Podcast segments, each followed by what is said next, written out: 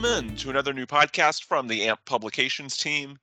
I'm your host, Ben Dubose, news editor with Coatings Pro Magazine and Materials Performance Magazine, bringing you up to date on all sorts of current events within the association and the world of corrosion control and protective coatings. One of the features that we've been doing in the magazine is what's called a member profile, looking at key influencers that are working not only within their company, but also for the broader association and the industry to make this a better place for all of us. I think someone that clearly fits that criteria is Sam Navarro, Vice President of Business Development and Marketing at IPC Industries. And I'm thrilled to have him on this episode. Sam, good afternoon. How are you? I'm good. How are you? Doing well. And I think a good place to start for anyone that isn't familiar with you or IPC, just tell us a little bit about your role with IPC, your career in the corrosion and protective coatings industry, and a bit about the company as well. Okay, so my name is Sam Navarro. Um, I started in the paint business as a delivery driver when I was 19 years old. Uh, over the last 21 years, I've worked for several of the largest coating manufacturers um, internationally. And um, then I got into the contracting side where I worked for one of the largest soft craft contractors. I've also worked for the largest pipe coatings uh, facility in the United States, uh, one of the most specialty coating shops in the United States. And now I'm the Vice President of Business Development and Marketing at IPC, based out of Santa Fe, Texas.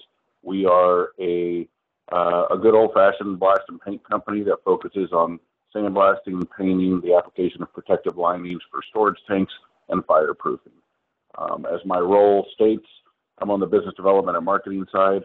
Um, I look at business development a little bit different than the industry standard, where I'm not necessarily in sales. I'm actually here to develop our business and take us into the next uh, phase or the next chapter of, of our business. So I'm heavily involved with our craft recruiting, I'm involved on the HR side of the business. I uh, new technologies, uh, safety, obviously, and um, you know, obviously dealing with customers as well.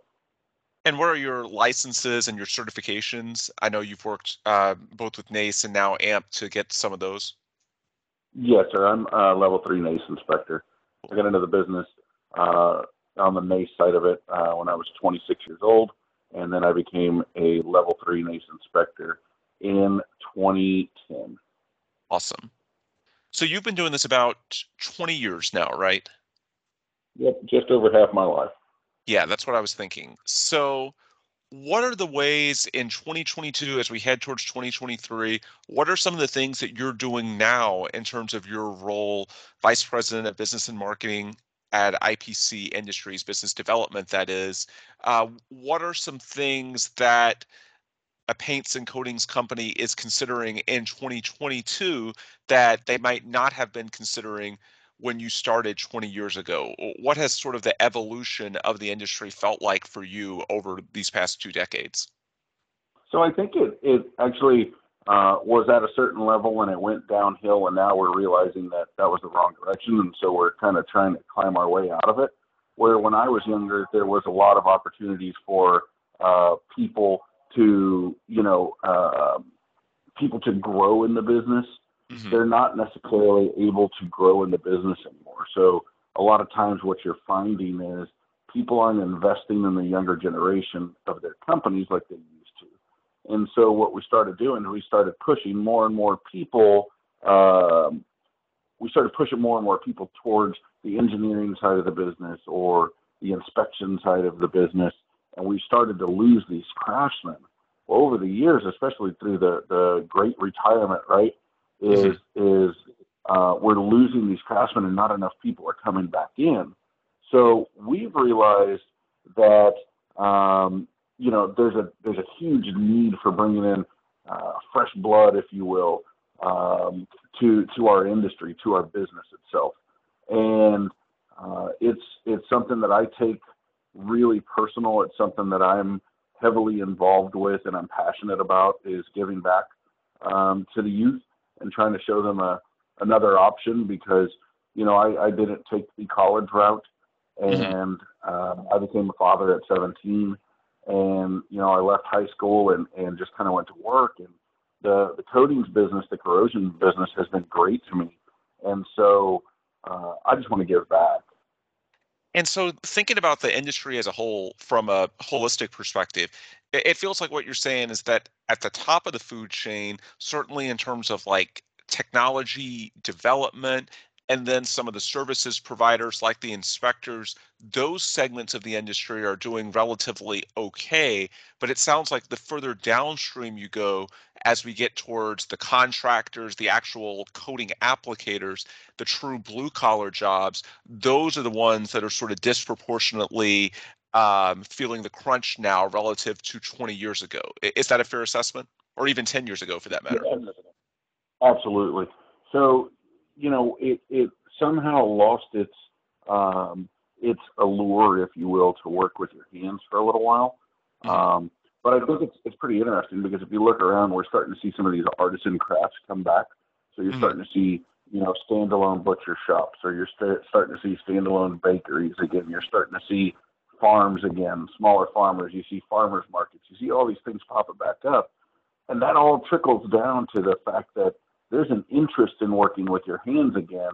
Uh, what we have to do as an industry, in my opinion, is make sure that the younger generation understands that that opportunity is there and what can you get from it. So I know that you've taken on a pretty active role on that front in recent months and years, and I know you're really working with a local high school in the greater Houston area uh, talk about the program that you've put into place to potentially sell some of the younger generation on uh, the benefits of fulfilling that shortage and working with their hands, as you said. Yep. So um, I've worked for several or worked with several organizations mentoring, um, you know, younger guys, uh, men and women, and, and pushing the industry.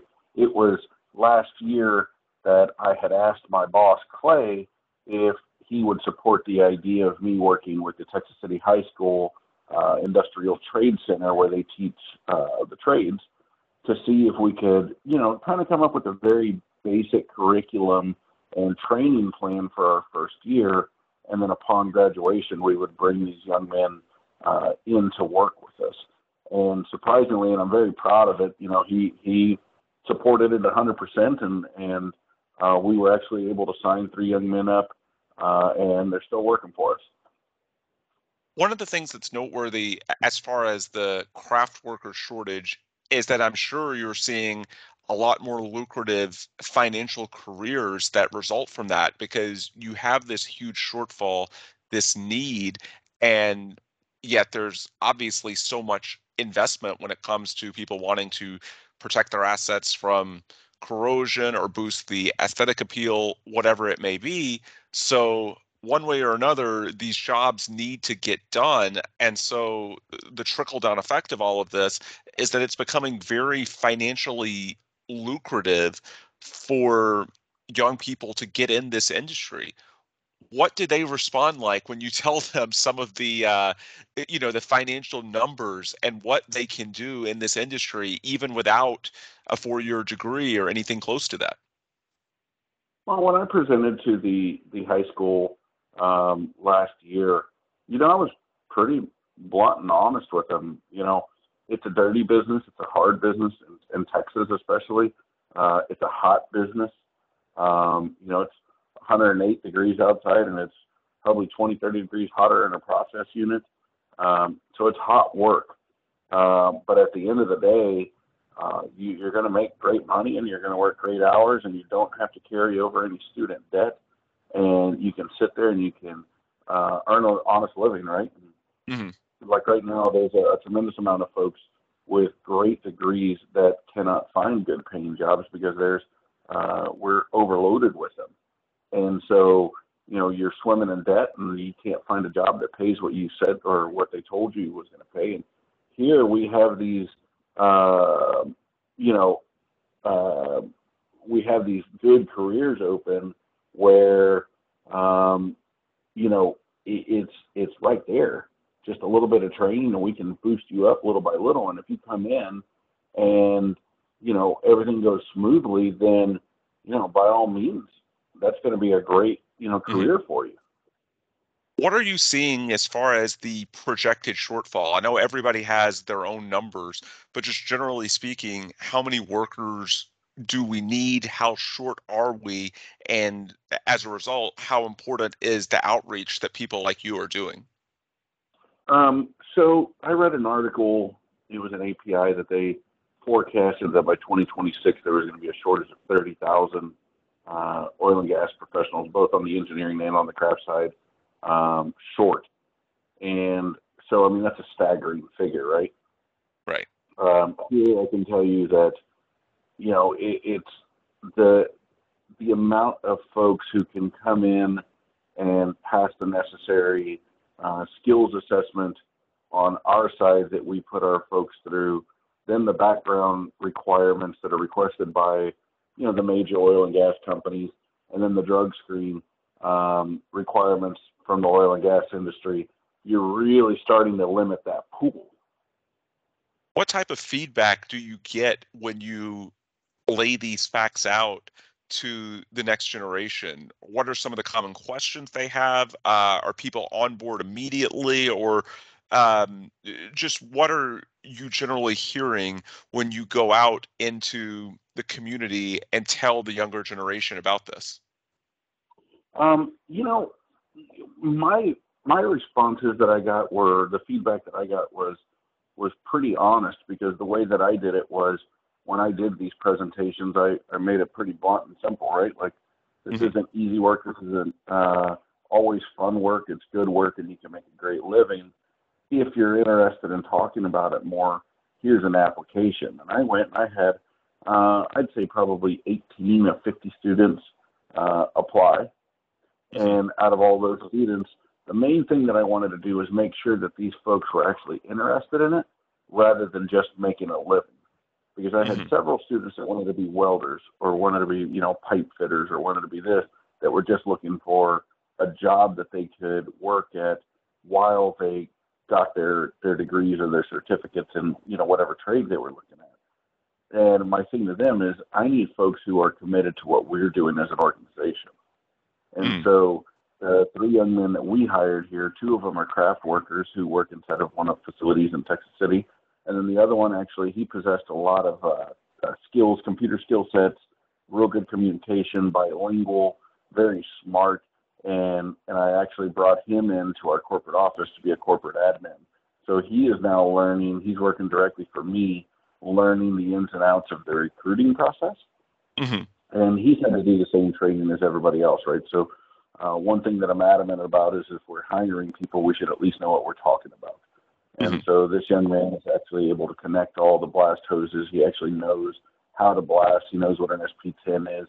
You know, he knows all the basics of blasting. Is he a 100% solid blaster? No, but he does know, you know, his way around a blast rig, and then he's actually going to spend a week on a job site here soon where he's going to have to actually work with a crew to learn what it's like out there because especially right now it's so hot outside that we have to remember what it's like to be the men and women behind the hose mm-hmm. uh, doing the work because um, you know how can we tell them what to do if we don't know exactly what it, what entails right yeah absolutely how important is it to target specifically the younger generation? I know you've talked about going out to various uh, high schools and these trade organizations and I just feel like to fill the gap that's out there, you mentioned the projected 30,000 number by 2026.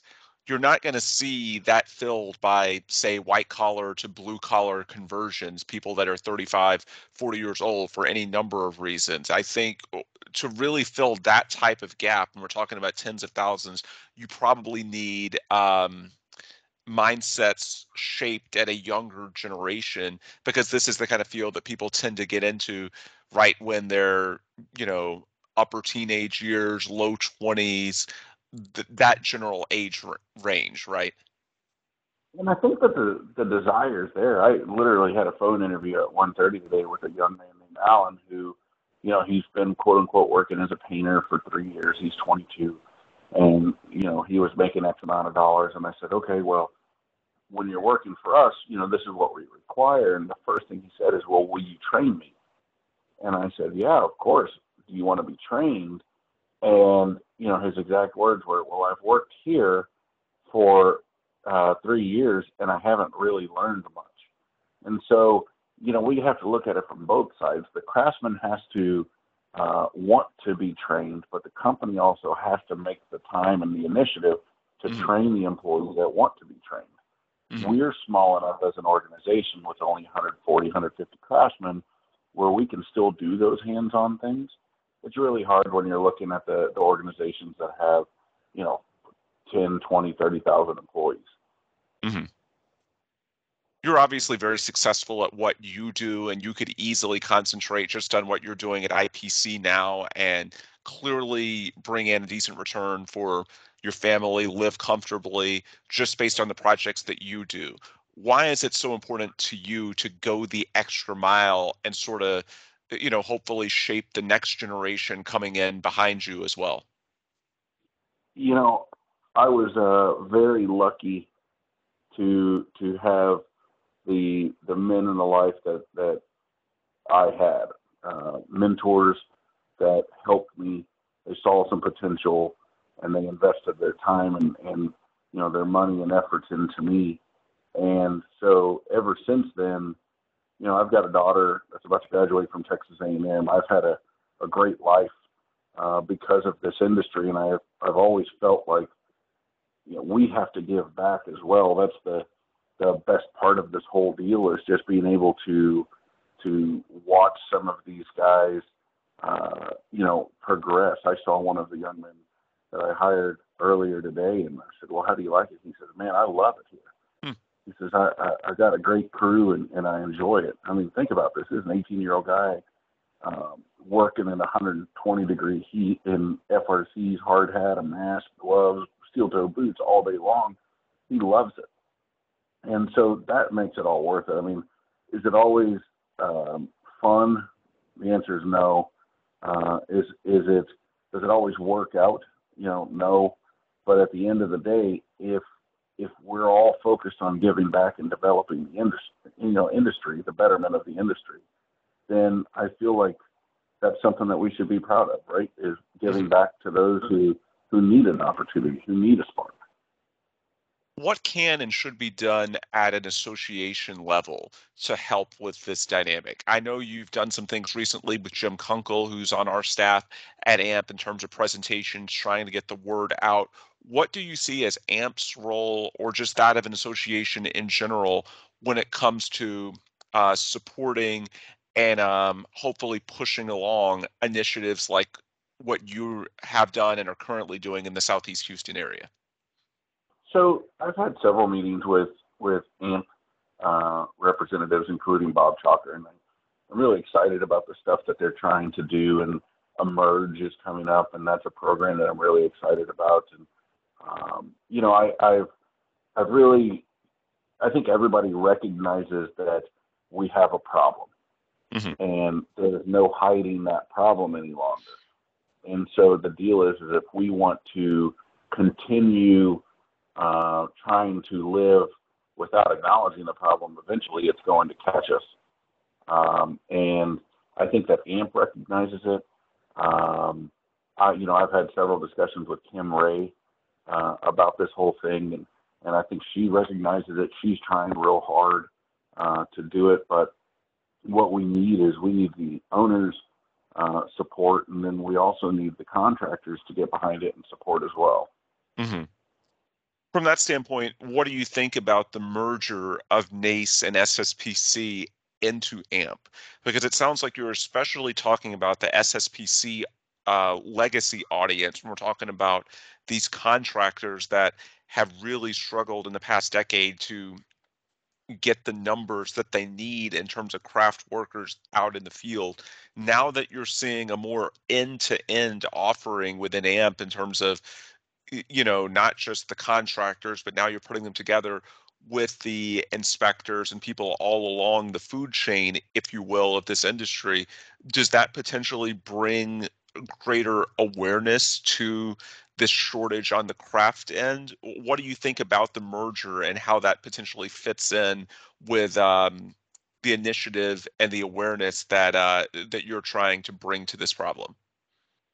it's a pretty loaded question. Um, so I'll be the first one to admit I wasn't thrilled with the merger at 1st mm-hmm. and I really wasn't a huge fan of the way that it was handled at 1st mm-hmm. um, I'm an old NACE guy. Okay. Um, but then uh, coming to the contracting side, obviously uh, I worked a lot closer with the SSPC side. Um, after several conversations with with Bob Chalker and some of the other AMP folks, I feel like the the mission has been established on bridging the gap. Mm-hmm. Um, I, I do firmly believe that AMP wants to bring in more contractors. I believe that um, contractors in general are going to have to rediscover the reason that they're doing what they do. And what I mean by that is, is we started to lose focus as an organization on how vital the actual contractors, the applicators are mm-hmm. to this business. You can have the most advanced technology on earth and it will fail if an applicator is not trained properly, supervised properly, or quite frankly, isn't motivated to make your product work. Mm-hmm. And so I believe that as an industry, as an organization, AMP needs to double down and really make an effort to getting the contractor buy-in again. What are some of the steps that they could potentially take to do that? Is there anything concrete when you're talking to Bob or anybody else within AMP that you think could really help get people bought in on this concept? Yeah, I think that, I mean, in several of the, the conversations that I've had with folks, I think a lot of it is just, you know, engagement. Mm-hmm. Uh, getting some of these um, AMP officials and representatives to actually go out and talk to, to contractors, to to listen to them, what their needs are, what their wants are, what do they look for as a business, and also to you know really um, stress the importance of the applicators to owners and engineers, um, because again, the best coating systems, the best CP systems in the world are worthless without the folks that install them where do you think we go as far as the next five to 10 years? Do you think we're in a better place uh, a decade from now? You mentioned that really some of the issues that we're having now basically trace back to the emphasis or potentially lack of emphasis 10 years ago and the, the lack of appeal to working with your hands and some of these dirty jobs, if you will are you optimistic that we're going to be in a better place a decade from now? And if so, what does that look like? In a better place, do you mean an industry or IPC? Well, I mean the industry, the, the initiative that you're trying to do as far as uh, improving the craft worker dynamic and AMP's role in doing that as well. As an industry, I think that the biggest uh, uh, tragedy that we're the biggest mistake we're making is we're commoditizing craftsmen, and mm-hmm. it's a shame that that that's happening. Um, I hope that sooner than later, people realize the importance of treating people um, with respect that they're due, and that we come to a point where we get back to the these smaller companies and not necessarily companies that are owned by private equity groups uh, and banks. Mm-hmm because that's when you start to lose uh, what made these older companies, these legacy companies, uh, so great. Is when it was a family business or when it was a smaller business, uh, they were actually able to invest in their employees. Right now, as an industry, we are doing more to just um, you know man a project or throw warm bodies at it rather than actually put skilled craftsmen on it. Mm-hmm for anybody that wants to get involved or just see what they can do to potentially help you or just this broader initiative wherever they are. Of course, I'm sure there are similar things that either are going on or perhaps someone else can start it themselves. Um, how would you advise they start? If someone's listening to this and wants to try and make a dent in basically overcoming this, where should they start with that type of, of uh, opportunity? Well, I think that um, I think that um, you know the they can always call me. Um, I'll always you know share input and advice on how we do things. Um, I also, you know, think that they should uh, look at, um, you know, local trade schools hmm that are happening. Uh, they're everywhere right now, which is really, really cool to see. Um, I think the trade schools and then, um, you know, again, just getting out and active. You've got to put your boots on the ground. If you have helpers, what are you doing to train those helpers to become painters? And, and you know, from if they're a brush and roll painter, what are you doing to teach them how to spray? And so it's it's a matter of just uh, constantly trying to evolve your company and the industry. hmm For anyone who wants to get in touch with you, uh, what's the best way they can do that? Phone, email? What's the best way that someone that wants to learn more from Sam Navarro's perspective can do that? Um, they can find me on LinkedIn. Um, my cell phone number is really easy. Uh, it's 832-618-0447. And my email is sam.navarro at ipcindustrieslp.com. Yeah, and that's the website for IPC as well, ipcindustrieslp.com, correct? Yep. Awesome. Folks, that's where we will break things today. I want to thank Sam so much for his time, and I also want to thank you for listening. If you want more from us as an association or the publications within the association, I strongly urge you to check out amp.org, coatingspromag.com, and materialsperformance.com for all sorts of recent news related to protective coatings and corrosion control. For Sam, I'm Ben. Thanks as always for listening, and please come back soon for another new episode.